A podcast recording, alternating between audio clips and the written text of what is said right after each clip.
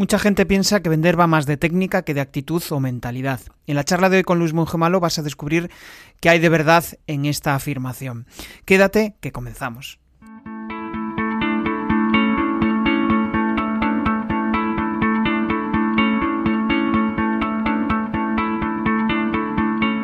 Bienvenido a Comunicar Más Que Hablar. Soy Jesús Pérez y mi objetivo es facilitarte las herramientas necesarias para que puedas comunicar de una manera clara y provocar una reacción positiva en tu audiencia. Bueno, pues la verdad es que tener a Luis aquí, en Luis Monge, en el podcast, pues es un, es un privilegio. ¿Por qué? Porque es una persona que conocí a través de Rubén Rojas eh, en, un, en, en el club que tiene, que se llama Pulse Jumpers Club, y allí, pues la verdad es que me... me Me picó la curiosidad por su forma de vender, ¿no? Al final es una forma diferente y, y, y dice quizá cosas que muchas veces pues, no nos gustan oír.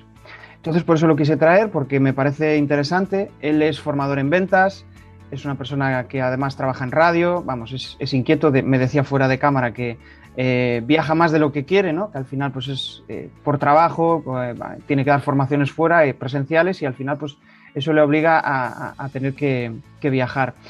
Y es una persona pues interesante para descubrir lo que hace, cómo lo hace y también conocer su forma de vender, porque al final es algo que yo creo que es clave en nuestro día a día como profesionales. Y nada, pues le doy la bienvenida. ¿Qué tal, Luis? ¿Cómo estás? Muy bien, Jesús. Muchas gracias compartiendo el enlace de la entrevista en LinkedIn mientras hablábamos. Pues sí, nos están escuchando en directo. Y bueno, pues yo siempre pregunto algo que me parece interesante y que, que, que quiero descubrir, ¿no? Y es, eh, pues... ¿qué ha sucedido para que Luis esté donde está ahora, haciendo lo que hace, que entiendo que hace lo que le gusta? Cuéntanos un poco más sobre eso.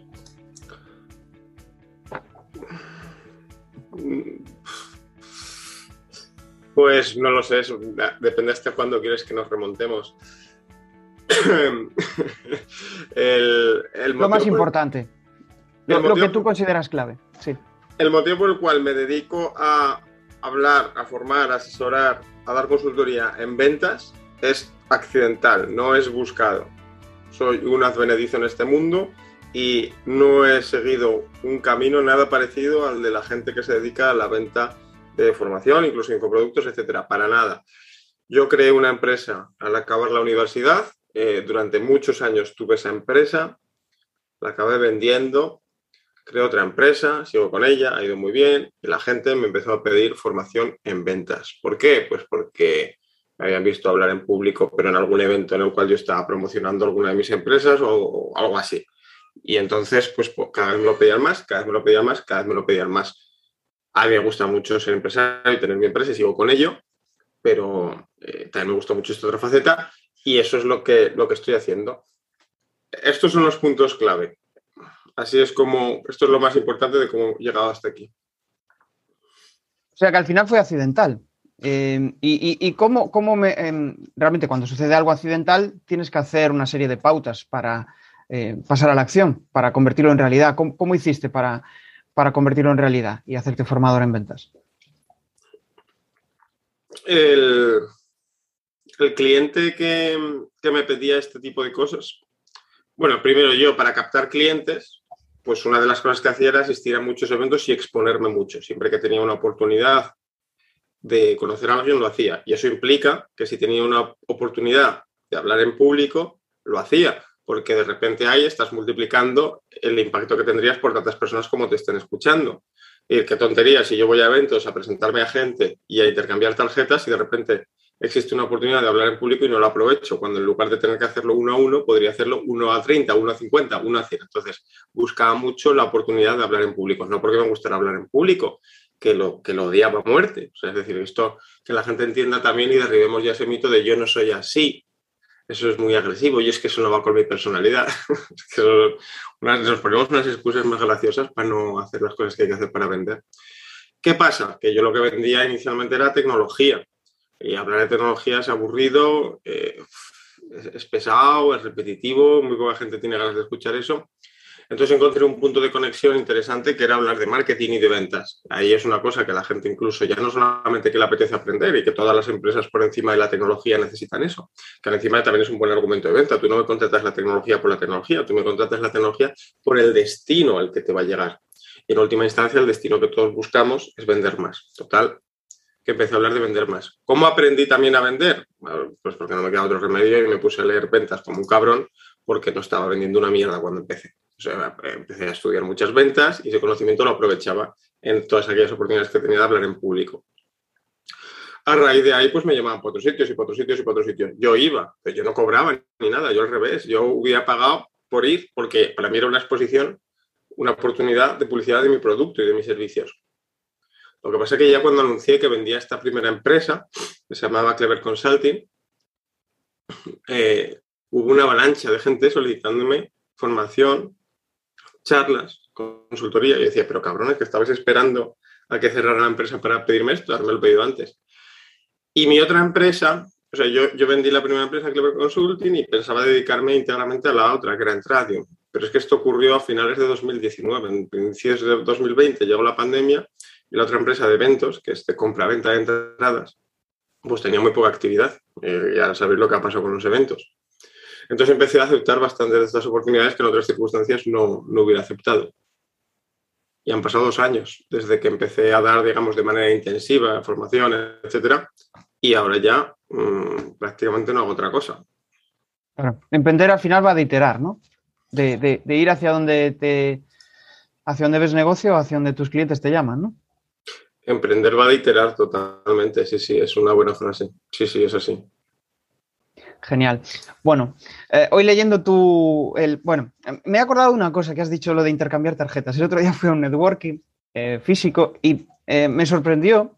Hacía tiempo que no lo hacía, claro, al final por el tema del confinamiento. Y de repente llegas, eh, había un rondo de, de varias personas para, para interactuar. Y lo primero, antes de decir ni mu, eh, te, te empiezan a dar tarjetas y tú dices... Y, y por la inercia tú la haces, ¿no? Y después dices, pero espera... Pero, pero si aún no he hablado con nadie, para, ¿por qué estoy entregando tarjetas, ¿no? Y muchas veces eh, me da la impresión de que eh, el networking simplemente es vender, cuando la realidad es que va más allá. O sea, el networking es conectar con alguien y después de esa relación pues puede surgir algo. ¿Qué opinas de, de todo esto? Es una excelente pregunta. Las ventas tienen momentos de calidad y momentos de cantidad. Y tienes que saber cuándo estás yendo a una cosa y cuándo estás yendo a la otra. Y la gente no, no... Esto es una reflexión que no hace, que nunca voy a hacer bien. Si estás en un evento networking, si estás en un... Pero, pero en cualquier cosa, en una feria, ¿no? El problema, por ejemplo, en las ferias, que lo veo mucho en el networking, también es exactamente la misma situación. Lo que en las ferias lo ves multiplicado. Están todos los comerciales desesperados por vender. por vender, se piensan que van a cerrar el trato ahí, incluso si lo cierras estás perdiendo dinero, incluso fíjate lo que te estoy diciendo, si cierras tratos estás perdiendo dinero, es que es un, un disparate.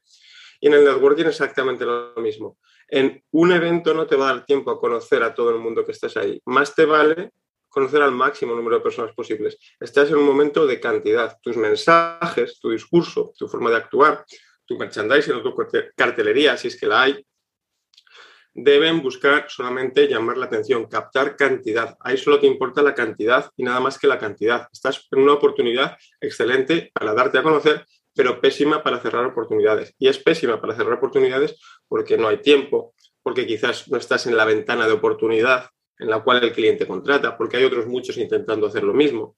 Ahí estás para crear relaciones. Está ocurriendo en un evento lo mismo que ocurre en una discoteca. Una discoteca es el peor sitio para ligar, en contra de lo que pensemos. Es el peor sitio para ligar porque es donde no puedes diferenciarte, donde no puedes comunicar. Es decir, si eres muy feo, vende, vende en los eventos, liga en las discotecas. Si eres muy malo, intenta vender en los eventos porque te va a dar igual. A lo mejor no va a haber mucha diferencia entre vender ahí o vender eh, luego después, pudiendo encontrar el dolor del cliente, explorándolo, etcétera, porque a lo mejor eres tan malo que no sabes hacer eso. Pero si te valoras un mínimo, ahí estás para conseguir contactos. Ya mantendrás la relación y llegará la oportunidad de compra-venta, pero estás a cantidad. El evento, en general, networking, feria, me da igual, es para cantidad. El filtro de calidad tiene que venir después. Ajá. Les traigo una, una, una pequeña conclusión de todo esto. Al final, eh, por lo que, bueno, la, la venta muchas veces pensamos que es eh, simplemente lanzar nuestro speech de venta, pero muchas veces la venta es que perciban que realmente eres un profesional sobre la materia, no, no que le estés intentando enchufar a alguien un, un producto, ¿no? Y de ahí va mi pregunta. ¿Tú qué crees? ¿Que vender es más mentalidad o actitud? Mentalidad, mentalidad clarísimamente, y esto me jode mucho decirlo porque las cosas que no puedo cuantificar, las cosas que no puedo explicar de manera científica, huyo de ellas. Y estoy súper en contra del mensaje buenista, de la inteligencia emocional y todas estas chorradas. Estoy muy en contra de ese tipo de cosas. Y cualquiera que me haya seguido en LinkedIn un poco o en mi newsletter, monge malo punto com, donde cada día cuento un, una idea de ventas, monge malo punto com. Te apuntas cada día una idea de ventas. Día que está estoy, fuera, estoy viendo ahora el, el, el YouTube. Me estoy acordando, pero genial. Al final eso es pan de valor, porque, bueno, os recomiendo que, que le sigáis, porque yo le sigo en, en, a través de la newsletter y, y está genial. O sea que es pan de valor. Dale, entonces, Luis. Eh, lo que decía, eh, bueno, te apuntas cada día un consejo de ventas, día que, te, que estás fuera, consejo que te pierdes. En fin, eso es monge malo punto com.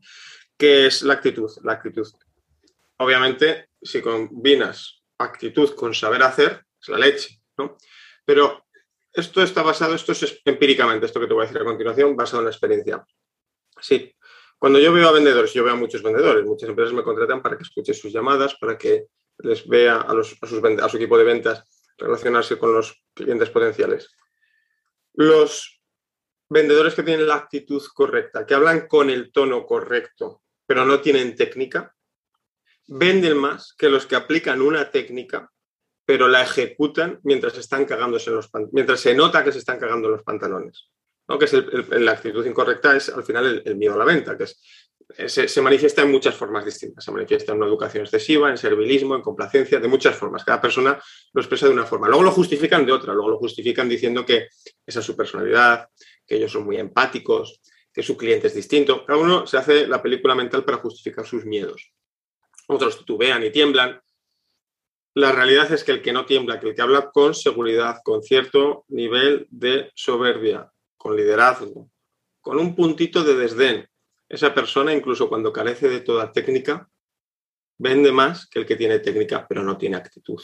Y ahora luego tienes un tercer tipo de vendedor, que es un cinco por ciento o menos de todos los vendedores que hay, que tiene actitud y tiene técnica.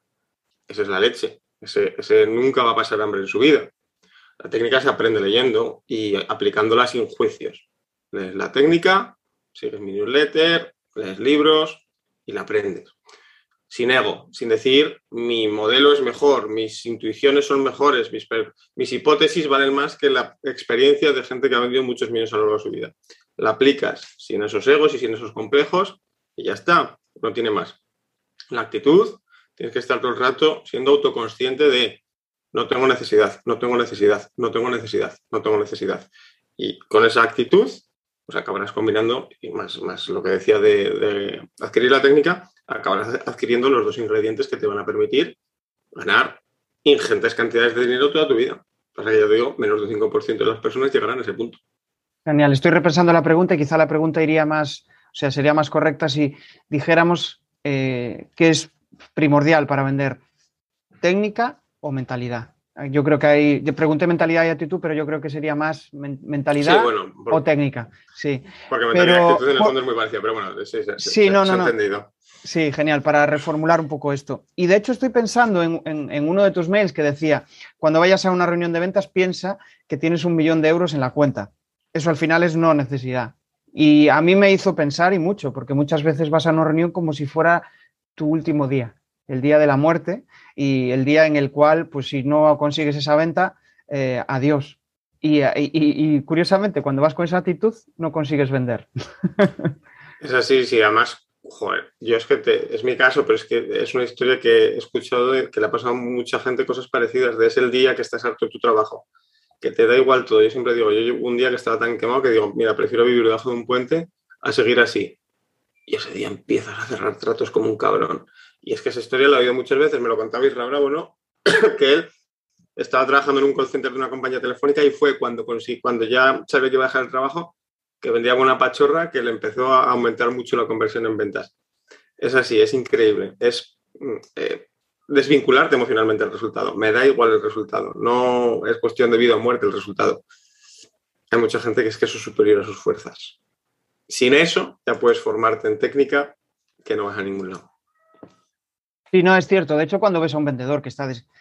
que, que, o sea, que está encima tuya, que ta... al final es como que lo repudias. Yo creo que es lo, lo que tú decías de ligar, ¿no? Es lo mismo. Al final, cuando tú estás encima de, de alguien, eh, la otra persona automáticamente te, te, vamos, te repudia. Pero bueno, y... sí, sí, efectivamente. Esto es la, la frase esta que yo tantas veces repito al cabo del día, que es: en ventas, si pareces hambriento, pasarás hambre. En ligar, pues el tío que está desesperado y se le va cayendo la baba, pues eso no liga nada. ¿Quién liga? El pasota. ¿Por qué es pasota? No, porque el pasotismo denota falta de necesidad y no existe mayor sello de garantía de calidad que la falta de necesidad. ¿Y para llegar a todo esto hay que cambiar de personalidad o no? No, o sea, o sí, o hay, mejor dicho, hay que continuar evolucionando y mejorando como lo has hecho durante toda tu vida hasta llegar a la edad adulta. Eh, lo peor que tiene la edad adulta es que mmm, el ego nos puede y de repente nos cuesta mucho aceptar que llevábamos tiempo haciendo algo mal, cuando de niños es nuestra actitud por omisión, por, por defecto. Estamos todo el tiempo aprendiendo cosas nuevas. Pero llega una edad, no sé qué edad es, los veintitrés, los veinticinco, los veintiséis, en la que nos consideramos ya adultos completos y a partir de, ese, de cierto día decidimos que cambiar de actitud es incorrecto, que aprender cosas nuevas no es para nosotros, porque sería admitir que estamos haciendo algo mal. Entonces nos hacemos de un partido político como si fuera un equipo de fútbol o como si fuera alguien de nuestra familia que tal. Mm, no tenemos personalidad. La personalidad es un concepto ambiguo, abstracto y ficticio que nos hemos inventado para justificar esa actitud mezquina que acabamos adquiriendo como adultos. Si nosotros tuviéramos una personalidad, si nosotros fuéramos de manera natural, tuviéramos una forma de ser, nos tiraríamos pedos en público, pero no lo hacemos, o bien porque nos han explicado que está mal, o por condicionamiento social, porque cuando lo hemos hecho, nuestro entorno ha respondido de tal forma que hemos detectado que eso no gusta. Y hemos corregido, y ya no lo hacemos. Y así hemos ido evolucionando hasta adquirir ese punto que alcanzamos, pues eso, con veinticinco, con veintiséis años, con los años que, que en los que cada uno decida dejar de evolucionar. Eso no es así. El venderse y el aprender a venderse está muy bien. Y esa frase de, ¿qué no te importa lo que piensen los demás? Pues sí, pues es que esa es la, la base de la sociedad. Eso es, eso es el, el motivo por el que la sociedad funciona, porque nos importa lo que piensan los demás.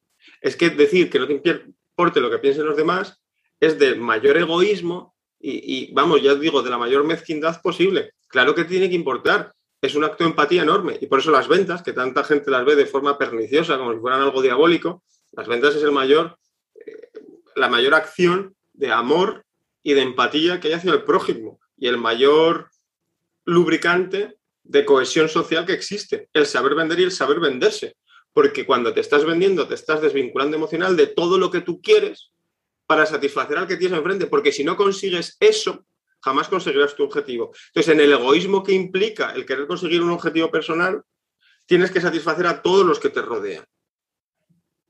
Con lo cual, no es que haya que modificar nuestra personalidad, más bien hay que, en algún momento en la vida, parar de dejar de modificarla. Si a tu entorno le gusta más una actitud de autoridad y liderazgo, deja de ser servilista, complaciente, me apilas y, y sumiso. Eso es lo que tienes que hacer. Me da igual que tengas quince años, que cincuenta y cinco, que ochenta y cinco. Sigue buscando gustar y satisfacer al resto. Claro que sí. Es que ese es el principio social que permite que, que avancemos. ¿Qué tal? ¿Cómo va la charla? Bueno, esto de convertirse en buen comunicador no se consigue de un día para otro. Al final tienes que rodearte de gente inquieta, de inconformistas, de personas que quieren comunicar mejor. Y eso lo tenemos en la comunidad de Comunicar Más Que Hablar. Ya puedes acceder desde crearpresentaciones.com barra comunidad. Ya somos más de setenta. Claro. No, y estoy pensando, al final cuando eres servilista, cuando eres... Al final es... Eh, como una falta de autoconcepto de ti, de, de, de, de, de no creer en, en tus posibilidades, ¿no? Va, va mucho por ahí. De hecho, la mentalidad es, yo creo que es una de las, de las cuestiones que más hay que trabajar. Por ejemplo, cuando empiezas a emprender, si vienes de cuenta ajena, eh, ostras, el cambio de chip de, de mentalidad de cuenta ajena a mentalidad de emprendedor eh, es, un, es un buen salto, ¿no? Y, y lo Eso, mismo de... Eh, tra- trabajar por cuenta ajena es muy peligroso porque te estanca intelectualmente. Y al final... Pues eso, eh, dependiendo de dónde trabajes, pues eh, a, a, adquieres la mentalidad de esa, de esa empresa, ¿no? Y, y al final te vuelves eh, pues, eh, de la forma que ellos quieren que seas. Y, y, y yo creo que hay una de las cuestiones que más a mí fue de las que más me, me, me afectaba, ¿no? Que era el no poder elegir con quién relacionarte. Al final, cuando estás en una empresa, pues la gente te viene dada. Puede ser gente fantástica o no, pero si no es fantástica, ostras, es que no tienes elección. Que es cierto, que es cierto, que es cierto. Nunca lo había pensado, pero sí, tienes mucha razón. Sí. Bueno, vamos a seguir avanzando. La verdad es que eh, extraigo varias conclusiones, por lo menos eh, eh, una para mí la principal es que para vender hay que tener mentalidad y otra, otra clave, que esto también lo aprendí cuando empecé a emprender, que vender es ayudar. Y muchas veces no lo tenemos claro, pero es que cuando eh, realmente puedes aportarle algo a alguien, si le cobras y los dos estoy sacando un beneficio, es que es genial. Esto es como cuando compras en Amazon. Eh, una compra en Amazon la disfrutas, ¿no? Si es algo que quieres, que deseas, que dices, joder, me llega mañana, qué guay, pues ya lo tengo. Pues al final estás comprando. Pues eh, es que en, en toda nuestra vida estamos vendiendo y comprando constantemente. O sea que sí, es, sí, sí. No hay mejor acto que, que ese. Sí, lo eh, que pasa, la, la, la gente... A ver, aquí... Sí, me, perdona que te interrumpa. Sí, que sí, dale, dale. Es una pregunta, pero quiero hacer una intervención. Hay gente... Hay gente muy maligna, algunos conscientemente, porque quieren vivir de sustraer la riqueza a los que producen, otros porque simplemente no son muy listos y entonces si, siguen a estas personas. Estas personas son los políticos. Entonces, dicen, eh, tienen unas ideas buenistas y se piensan que, el, que la relación en la que, o las, los sistemas en los que se estructura la sociedad son simples. Hacen simple lo complejo simplemente por teoría. Entonces ellos se piensan que si tú das una ayuda, simplemente una ayuda económica a una persona, dicen, esto, esto lo usan como teoría, ellos ya saben que eso no es así, ¿no? Porque para llegar a esos puestos de poder han tenido que darle, han tenido que pensar un poquito más que eso. Pero te venden y hay gente que compra que si tú das una ayuda, pues esa persona ya tiene menos necesidad, ¿no? Y se piensan que, y, y usan, por ejemplo, el término de, de desigualdad, hay que acabar con la desigualdad, no dicen acabar con la pobreza, la pobreza les conviene mucho, hay que acabar con la desigualdad, bueno, la desigualdad nunca ha matado a nadie, ¿no? Y te dicen este tipo de cosas horribles, al final como excusa para sustraerte los frutos de tu, de tu trabajo. Y ya está, perdona, quería decir esto, y las cosas son muy complejas, las cosas son muy complejas, y resulta que las causas y efecto no son tan directas como nos puede parecer. Y puede parecer muy atractiva la idea de, oye, vamos a coger el dinero de los ricos y vamos a repartirlo entre los pobres. Yo entiendo que conceptualmente esa idea es muy atractiva, pero luego los hechos te demuestran que eso no funciona. Y los hechos te demuestran cosas tan enrevesadas como que la obligatoriedad de llevar casco mientras vas en bicicleta por la ciudad aumenta la probabilidad de morir en un accidente. Pero es incomprensible, pero la ciencia nos demuestra que eso es así. Y como esa, mil causas y efectos que no son nada obvios. Y con el tema del dinero pasa mucho. Repartiendo la riqueza de los que la han ganado, no estás consiguiendo que la gente sea más rica, estás consiguiendo que a largo plazo todos seamos más pobres. Esto se puede razonar, te lo puedes creer o no, pero es tan fácil como pensar que es que de verdad las cosas son mucho más complejas que una causa y efecto directas que podamos visualizar en nuestra maldita cabeza de humano limitado. Hasta no tiene sentido. Tiene sentido lo que dices, en, en, sobre todo en el aspecto de cuando...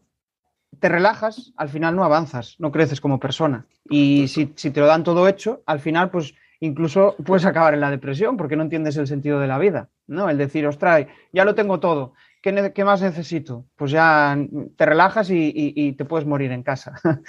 Pues Abs- absolutamente, si no tienes que seguir sí. a cazar un león... Eh... ¿Qué sentido tiene la vida? ¿Para, para qué, sí, sí. ¿Y para qué vas es a salir? Difícil, es difícil llegar a esa reflexión y muchas veces es dolorosa, pero las reflexiones yo creo que, que más nos hacen avanzar son las que nos provocan dolor y reflexión, ¿no? De decir, ostras, pero ¿en, en, en dónde estoy metido? Tengo que salir de aquí, ¿no? Pues eso, si no estás conforme con la vida que tienes, tienes que hacer algo, pero lo, quizá lo más fácil es, bueno, pues mejor lo malo conocido que lo bueno por, por venir, ¿no? Eh, vamos a dar un pequeño salto. Y, y hace unos meses sacaste un, un curso de marca personal y en la página de ventas hacías varias reflexiones que, bueno, pues que invitaban a la, valga la redundancia, que invitaban a la reflexión. Y una de ellas iba relacionada con, con bueno, pues al final cuando tienes que mostrarte ante un público eh, o ante tu audiencia, ¿no? Para, para venderles algo, tienes que mostrarte de una forma... Pues eso, lo que decías tú antes, ¿no? Pues sin necesidad, sin... Eh, eh, bueno, pues como que... Incluso lo que decías de... No me sale la palabra, pero bueno, mostrarte un poco eh, con, con ganas de, de, de venderle, o sea, con ganas de no venderles, en plan, pues mira, si quieres comprarme, cómprame. Desafiante, sí. No me salía, era, esa es sí. la palabra, desafiante, vale. Um, ¿Tienes que ser el, el mismo a nivel profesional que a nivel personal o no? ¿O puede haber dos? ¿Puede haber un profesional y, y una parte personal? Sí, no, no, no, absolutamente, no tienes que ser el mismo. Incluso, si no quieres modificar, yo lo digo esto mucho, ¿no? Cuando me dicen, es que yo no soy así. No, es, a mí me da igual como tú seas. A mí no sé por qué me cuentas eso, ¿no? Me molesta muchísimo que me digan yo no soy así. Es que a mí me da igual. Yo te estoy diciendo cuál es la actitud que tienes que tener durante el horario laboral. Una persona que trabaja en un proceso, en una fábrica, en, en un proceso en cadena y se pasa ocho horas apilando cajas, esa persona no es así en su vida personal, te lo puedo asegurar. Y no tiene que serlo. Y cuando tú vendes, tienes una serie de acciones que hacer. No es apilar cajas, pero es decir ciertas frases con cierto tono, ejecutar ciertas acciones. Si luego no eres así en tu vida personal, no va a pasar absolutamente nada. Lo que pasa es que vas a descubrir, eso es lo bonito que tienen las ventas, una de las muchas cosas bonitas que tienen las ventas, mejor dicho, que muchas de esas actitudes gustan mucho, sueltan muy sexys a quien tienes enfrente, muy atractivas. Te conviertes en una persona admirada, que la gente quiere seguir, una autoridad, un líder. Entonces las vas, sin darte cuenta, a acabar parte de ellas moviéndolas a tu ámbito personal y te vas a convertir en una mejor persona. Saber vender te convierte en una mejor persona y te convierte en una persona más feliz. Y una persona que es capaz de hacer más felices a los que les rodean. Una persona pusilánime y me apilas no es una persona que haga más feliz a su entorno. Pero una persona líder que sabe lo que quiere, que lo ejecuta bien, sin, sin dudas, una persona así da gusto tenerla al lado. Entonces, no tienes por qué ser, pero si lo haces, acabarás dándote cuenta de que hay una forma de ser que gusta más que otras y querrás adoptarla lo más posible, claro. ¿Y si eso te genera conflicto? Porque al final, tú imagínate, puede ser uno en el trabajo, ¿no? Pues lo típico, si trabajas en Citroën, que la tengo aquí al lado, eh, que al final pues eres un mero robot. Igual te desgasta demasiado esa actitud, entonces tienes, tienes que salir de ahí. Yo creo que tiene que, tiene que haber un equilibrio, ¿no? O sea, que, la, que esa forma de ser que tienes cuando estás vendiendo, que, que, se, que no te provoque un conflicto personal, que acabes... Eh, tirado. No sé, a ver, ¿qué, qué reflexionas sobre esto? Pero, pero es que vender no, no... Claro, es que como lo estás pintando, a lo mejor parece que vender es una actitud de un desgaste energético enorme, siempre en guardia, siempre ofreciendo, y para nada, para nada es eso. Obviamente, mira, por ejemplo, esto es... Vuelvo al ejemplo del que pone cajas. El que pone cajas hace muchas cosas. Está poniendo cajas, pero no solo está poniendo cajas. Le han dado una formación de riesgos laborales y las está poniendo además con la espalda recta, etcétera. Esa persona en su día a día no va a estar apilando cajas, pero cuando tenga que levantar un peso sí que lo va a levantar con la espalda recta porque ha aprendido en su trabajo que esa es una forma que luego le produce menos dolor. El que está vendiendo no va a estar prospectando en su día a día y va a estar intentando en cada segundo convencer a la gente de lo demás, pero sí que, por ejemplo, va a hablar sin decir creo, me gustaría, podría usted... Eso lo eliminará. Es decir, al final se trata de que ciertas actitudes te das cuenta que a los demás les enamoran y las vas a querer aplicar, de eso se trata. No es una actitud ni siquiera proactiva. De hecho, los vendedores introvertidos son los que más venden. Es decir, no, no, no imaginemos una situación en la que estás todo el rato esforzándote y agotando a los que te rodean. Para nada es eso. No vas a estar prospectando. Eso lo vas a hacer durante parte de tu jornada laboral.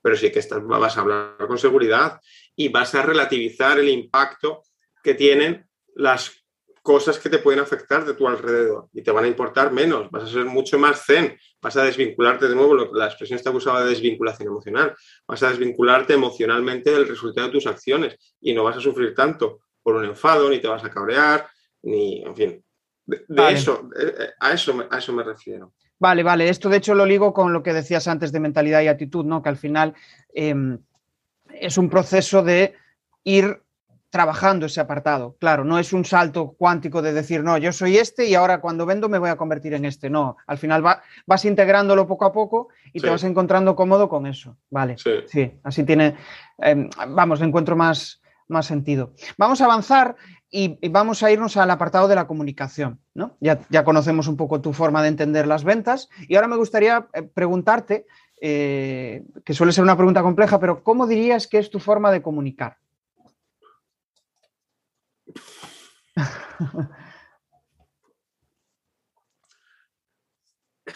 A mí me gusta mucho el libro El vendedor desafiante, que lo he recomendado hasta la saciedad, este libro. Pero desafiante me parece una palabra muy fuerte. Yo no intento desafiar, yo intento... O sea, hay una cosa que hago de manera natural y una que hago de manera consciente. De manera natural, persigo el objetivo sin complejos.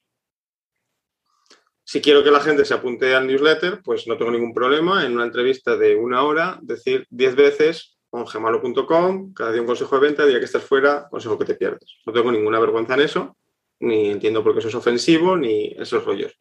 Contaba en el email de hoy, mira, para el que no se haya apuntado os voy a contar el email de hoy. En el email de hoy contaba una experiencia que tuve hace muchos años y, este, y que cuando mucho antes de saber vender, ¿no? Y esto descubre la parte que hago de manera natural. Y es que yo cuando acabé la carrera, no, cuando estaba estudiando los últimos meses de carrera, el último semestre, lo compaginé con unas prácticas en una multinacional. Entonces, comentándolo un día con un profesor, me dijo, joder, pues mi hermana trabaja en esa multinacional, es directora de no me acuerdo qué departamento. Entonces, yo al día siguiente estaba en el curro y le pregunté a un compañero, oye, ¿dónde está fulanita? ¿La conoces? Sí, claro, joder, tal. No, se sienta, se sienta ahí. Me levanté y le dije, hola, ¿qué tal? ¿Eres Ana? Sí. Eh, soy Luis, soy alumno de tu hermano. ¿Qué tal? ¿Cómo va eso? Bien, bien, jaja, joder, qué cosa tal. Me dice, me dijo ella, qué descarado, qué descarado que vienes aquí a saludarme. Y digo, descarado, porque no, no, que está bien, que está bien. No lo entendí muy bien, como a mí me parecía todo el mundo medio retrasado, no le di mayor importancia. Luego llegué a mi sitio y me dijeron también los, mi compañero y otra compañera, ¿pero qué has hecho? ¿Pero qué has hecho? ¿Cómo has hecho eso? Tal. Y digo, bueno, mira, porque su hermano es profesor mío, tal.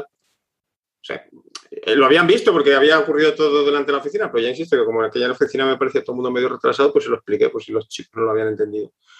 Luego vino el jefe y se lo comentaron, pues ¿sabes que Luis se ha levantado y ha ido a hablar la fulanita? Luego, unos días después, estábamos comiendo y lo volvieron a comentar. No le concedí más importancia y yo juraría que lo había borrado de mi cerebro. Pero un día, hablando con un amigo, y le digo, oye, mira, estoy haciendo un proyecto de tal, me interesaría mucho, ya que tú trabajas aquí, que me presentaras a fulanita. Y me dice...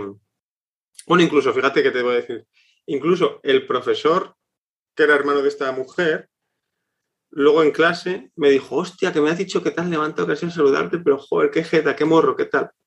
Bien, pues bueno, luego este amigo mío le digo, oye, quiero, quiero que me presentes a no sé quién de tu empresa. Y me dice, no, no puedo, no puedo. ¿Por qué? No, yo con esa persona no puedo hablar, porque no puedes hablar. No, no, porque es la jefa de otro departamento.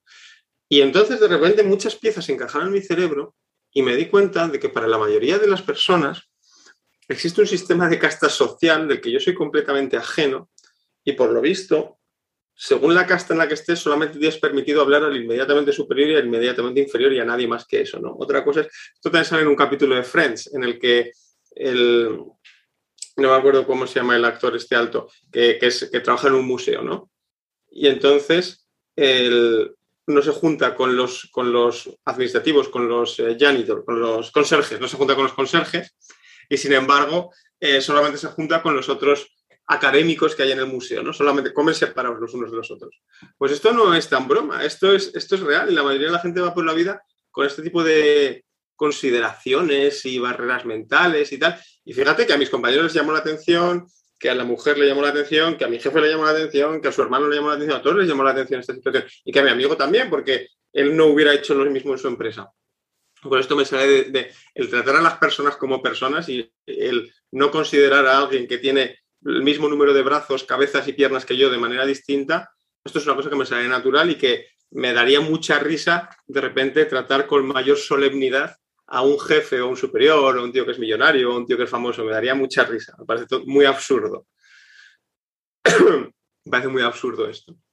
Y luego, por ejemplo, a veces cuento como, como conocí a Alfredo Urdazi, ¿no? Y, y ahora somos amigos y quedamos de vez en cuando y incluso me ha, me ha proporcionado negocios. Y es porque estaba en un evento y me acerqué a él y le dije, ¿qué pasa, Alfredo? Y nos pusimos a hablar y en el evento había miles de personas y nadie lo hizo. Y ahora entiendo también que fue un poco por eso, porque, coño, o sea, es de otra casta, ¿no? No voy a molestarle. A mí es que, no sé, no entiendo eso. Eso me sale de manera natural. Y luego, de manera buscada, lo que sí que hago es, cada vez que me ocurre la situación de hacer algo, Siempre, y siempre lo he hecho así, o sea, desde pequeño en el colegio, pero sí, sí que lo he hecho de manera consciente, ¿no? En cuanto me di cuenta que esto producía resultados. Si todo el mundo tiene que presentarse y todo el mundo empieza, eh, me gusta mucho el deporte, soy muy amigo de mis amigos, tal, pues entonces tengo que buscar cómo romper completamente con ese patrón, ¿no? En definitiva, romper, busco la ruptura de las expectativas de los que tengo a mi alrededor. Estoy forzando a romper las expectativas de los que tengo a, a mi alrededor. Si tengo que hacer una presentación para cómo captar leads, hostia, me veo veinte presentaciones de cómo captar leads para no repetir nada de lo que ya ha dicho esa gente, ¿vale? ¿Cómo puedo darle una vuelta de tuerca? ¿Dónde están las falacias? ¿Dónde están los mitos? ¿A qué, qué puedo? ¿Existe alguna verdad universal en ese ámbito que yo pueda decir que no, que justo es completamente la contraria y puedo argumentarla? Eso es lo que busco. Romper con las expectativas de quien... Y eso es buscado.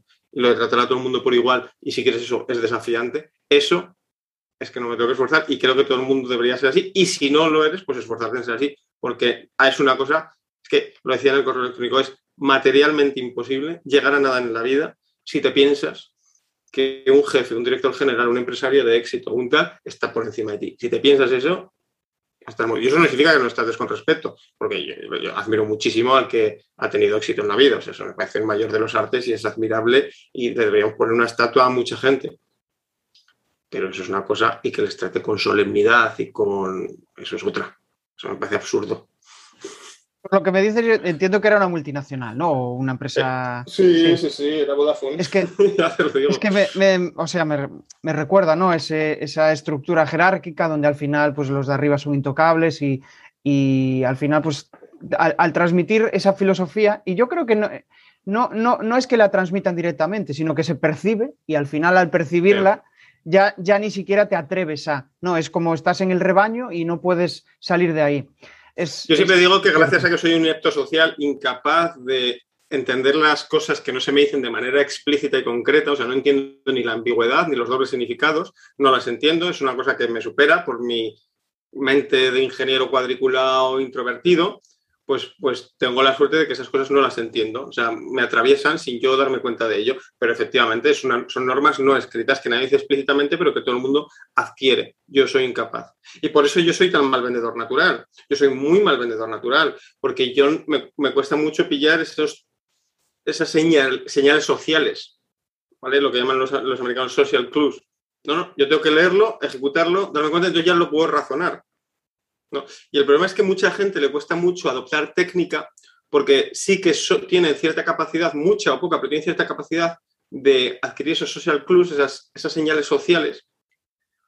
Y entonces consideran que no es algo que tengan que aprender, ¿no? Cuando por muy bueno que seas, incluso entendiéndolas, te queda un recorrido enorme hasta realmente llegar a entender cómo funciona la mente humana. Genial. Sí, la verdad es que me... Bueno, todo lo relacionado con... con el, el generar expectativas diferentes a lo que se espera la gente, ¿no? Eh, co- el razonar sobre el comportamiento humano me parece algo eh, clave y, a, o sea, me pica mucho la curiosidad. Y de hecho antes hablabas de eh, precisamente que tú buscabas romper con las expectativas de, de, de tu audiencia, ¿no? De la, de, de los, o sea, de los alumnos, de aquellas personas a las cuales querías transmitirle algo.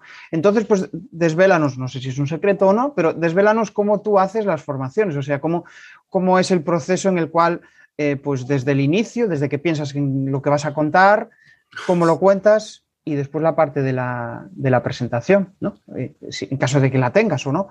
Pero sí que me gustaría saber todo ese flujo, ¿no? Cómo, cómo tú eh, ideas una formación, por ejemplo. Esta, esta pregunta que me haces es muy buena, es muy, muy buena, es muy, entiendo el interés que puede tener. Nunca me la había hecho nadie. En una entrevista, me la había, me la, es una conversación que tengo con un amigo de manera recurrente, pero ¿tú cómo te preparas las formaciones?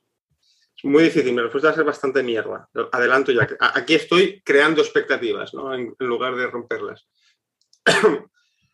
A mí crear una formación me lleva muy poco, muy poco, muy poco. Crear la formación de marca personal me llevó unos diez minutos. Con, con el programa, los puntos que voy a hablar. Luego ya otra cosa es si lo tengo que grabar y si lo tengo que editar y si lo tengo que escribir. Eso es otra película, ¿no?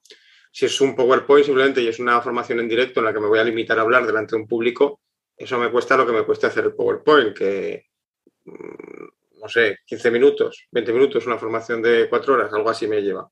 En el fondo también eso, o sea, eso no es porque yo sea muy listo. Eso es mentira, no me está llevando quince minutos o media hora, no me está llevando ese tiempo. Me ha llevado doce años. Es decir, al final lo que te voy a contar es el conocimiento adquirido durante doce años.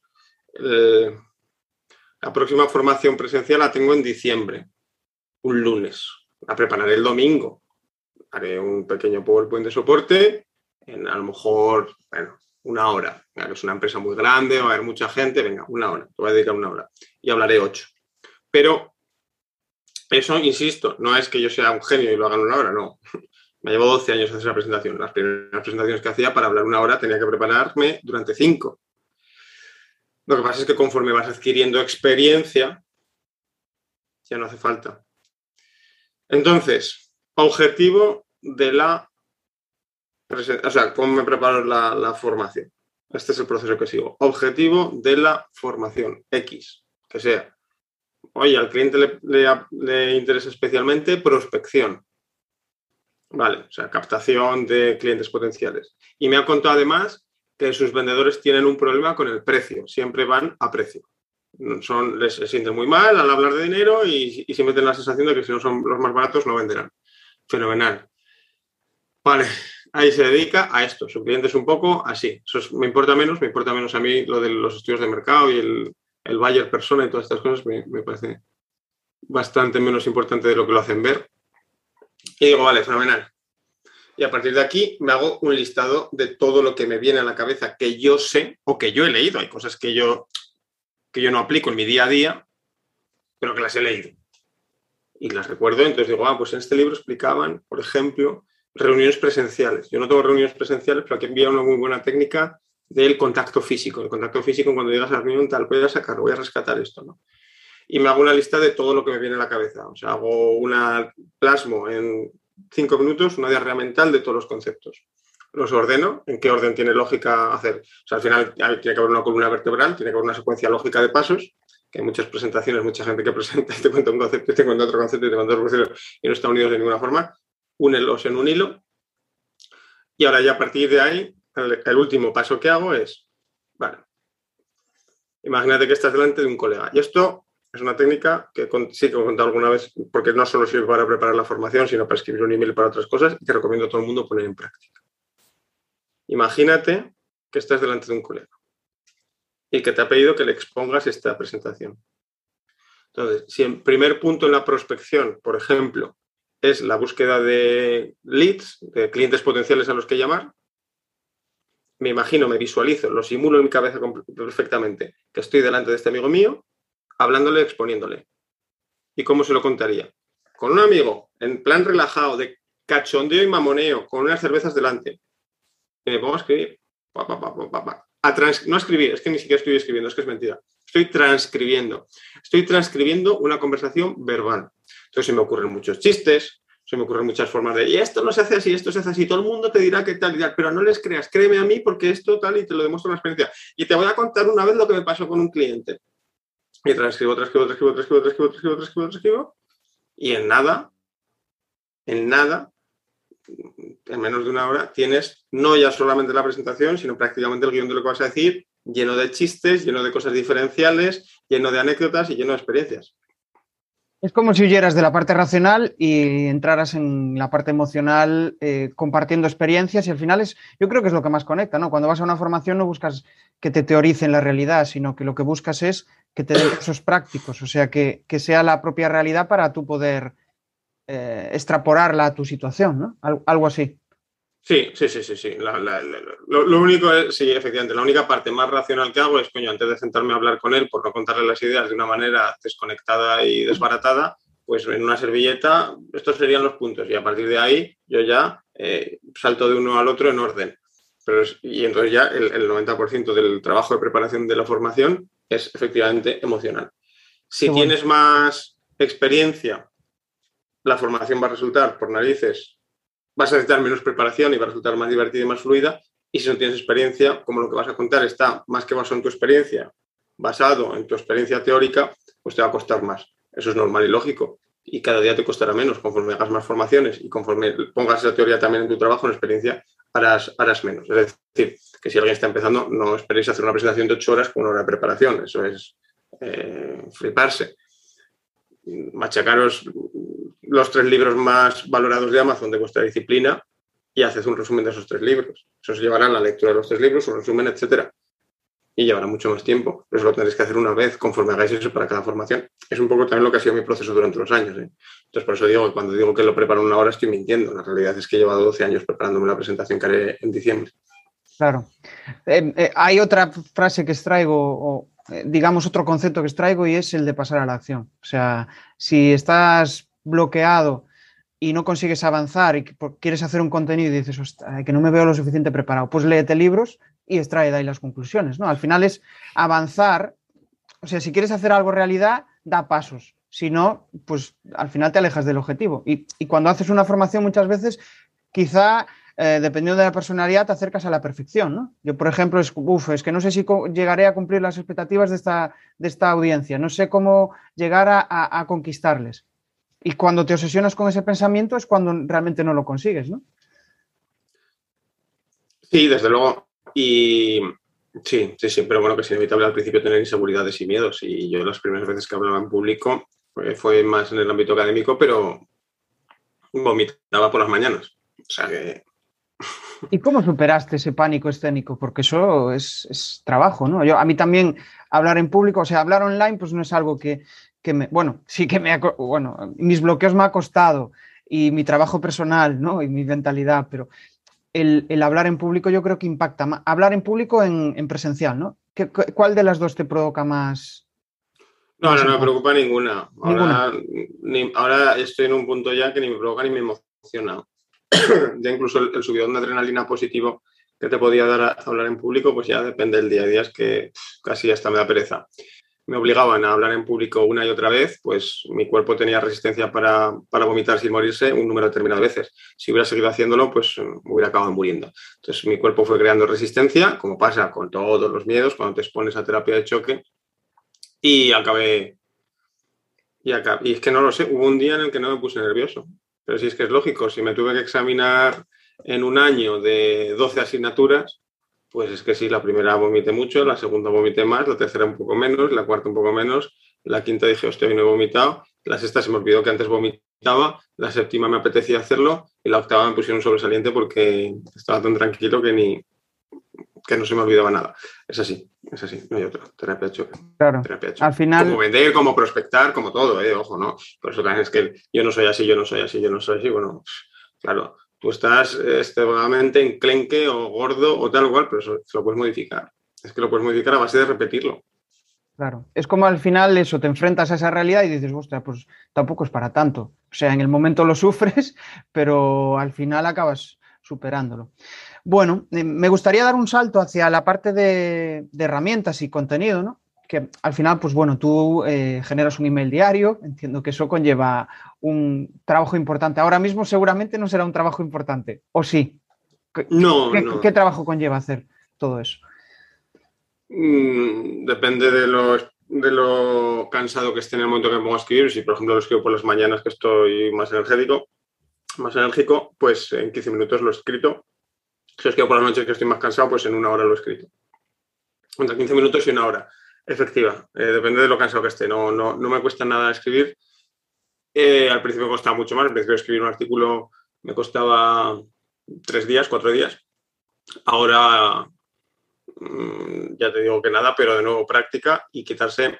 Pero también, a la hora de escribir, si no eres consciente que se puede escribir más rápido y llega alguien como yo y te dice, no, no, que se puede escribir un artículo diario con quince minutos, nunca lo llegarás a hacer, ¿eh? Tienes que ser consciente de que eso es posible y te tienes que quitar mucha importancia. Le tienes que quitar mucha importancia al que tenga alguna falta, a que no cites fuentes eh, o a que haya algún párrafo que puedas expresarlo de manera más concisa. Mira, tienes que lanzar algo fuera y, y ya está. Y no te preocupes por nada más.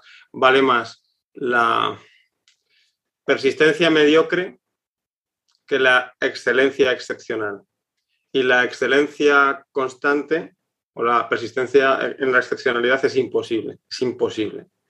Vale más la insistencia mediocre. Entonces la persistencia mediocre persiste, aunque sea mediocre, que más te va a dar mucho más dinero y mucho más éxito que el que tengas tres, cuatro pelotazos al cabo del mes. De hecho, estoy pensando en, en los errores, ¿no? Muchas veces, eh, al final, para poder vender, la mayoría de las ventas vienen de conversaciones, eh, en redes o, o, o donde sea, ¿no? Y, y muchas veces cuando cometes un error en el email, pues muchas veces te genera más conversación y a veces sí. más oportunidades que el mero hecho de hacer emails perfectos, ¿no? Que a veces te, te, te separa de tu objetivo, porque dice, joder, este tío es tan perfecto que, que pff, nunca voy a llegar a donde está él, ¿no? Y muchas veces siendo natural y siendo imperfecto, que al final yo, yo estoy en pro de esa comunicación imperfecta, donde conectes con la gente, y al final también atraes a personas así. El, el, aquel que busca la perfección, pues probablemente no esté alineado con tus valores. En plan, pues es que...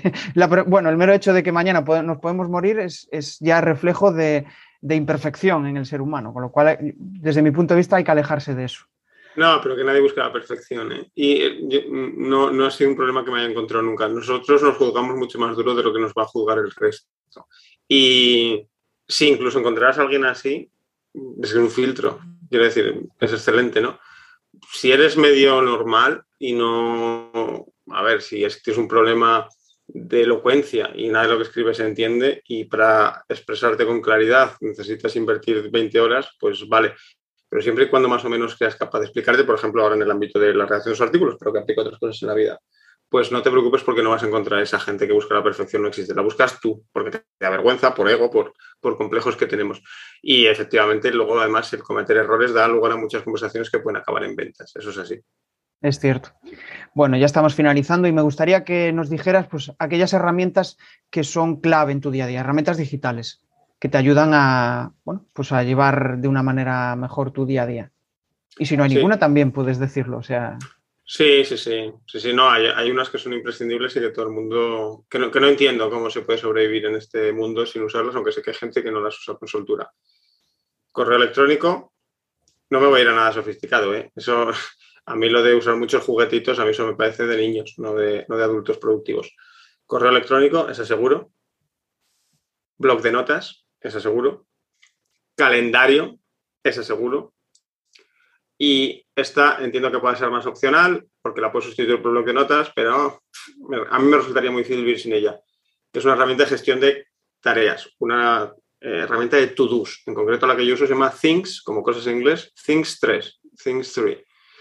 Estas cuatro, y si quieres metería en una quinta la grabadora de notas de voz, porque muchas veces voy por la calle y eso me sirve para apuntar una idea. Más allá de estas cinco herramientas, todo lo demás ya es lúdico. Estas son mis cinco herramientas claves para poder sobrevivir. Genial. Hay una cosa que me gusta de toda la entrevista, es que vas, es, es, vas al grano. Y eso yo creo que es algo de valorar y admirar en las personas, ¿no? Cuando dan muchos rodeos, al final es como que desconectas. Dices, ¡buah! Me está, me está, no sé qué está tratando de decirme, pero no, no, no le estoy pillando. Y ya para finalizar, eh, antes del spam de valor... pues vamos a aprovechar y voy a hacerte cuatro preguntas. Le llamo el test de las cuatro preguntas. En realidad no es un test porque es de respuesta abierta, pero en las que te pregunto eso, si ya has ido al grano, que aquí vayas más al grano. La primera pregunta es, ¿un tip para no vender? Para no. Para no vender. Cuando digas el precio, continúa hablando. Tú di el precio y, y sigue hablando. No dejes al cliente intervenir. Vale. Bien, genial. ¿A quién comprarías sin dudarlo? ¿A quién compraría sin dudarlo? No tienes por qué decir una persona, puedes decir eh, una actitud, lo, lo que tú consideres. Eh, vender, vendería sin, eh, compraría sin dudar a, a, por ejemplo, Alan Weiss. Alan Weiss es un autor que me gusta mucho. A Raúl Bravo vendería sin dudar porque confío en todo lo que, en todo lo que hacen. Eh, sí, a una persona segura de sí misma. Jamás compraría a un político, por ejemplo, porque se nota que están acomplejadísimos ellos. Vale, genial. Una razón para no agradar a tus posibles compradores. Que resultas más creíble. que resulta más creíble, es que si buscas agradar, eh, si tu objetivo es solamente agradar, pues al final acabas por, por desagradar, porque nadie Genial. Es tan bueno. Genial. Y la última, ¿con quién te sentarías a tomar un café? Pues eso, eh, puede ser vivo, muerto, alguien que te, que te sentarías a tomar un café, pues mañana, imagínate. Puede ser muerto. Puede ser muerto. Pues con Newton, si, si es muerto te, te dejo a Newton. Genial. Bueno, pues hasta aquí ha llegado la, la charla, pero ahora aprovecho y eso, eh, quiero que lances eh, tus coordenadas, dónde pueden localizarte, ya, ya lo has dicho, pero aprovechamos y lo, y lo recuerdas, dónde pueden localizarte y si quieres lanzar algún mensaje a la audiencia, algún spam de valor, adelante. Sí, soy Luis Monge Malo y me encontrarás en mongemalo punto com. Cada día un consejo de venta. Día que estás fuera, consejo que te pierdes. Si te gusta esta idea, te apuntas con un clic.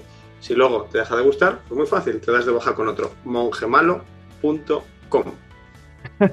Genial, y aprovecho yo también para mi spam. Eh, he abierto una nueva sección en la web en la cual voy a desvelar en breve un recurso interesante para mejorar las formaciones y es en crearpresentaciones punto com barra sorpresa. O sea que en breve, en breve os, os daré noticias. Y nada más, hasta aquí hemos llegado. O sea que genial, para mí se me ha pasado el tiempo volando. Y, y nada, vamos a, a despedirnos y nos vemos en el siguiente episodio. Venga, hasta luego. Muchas gracias, Jesús.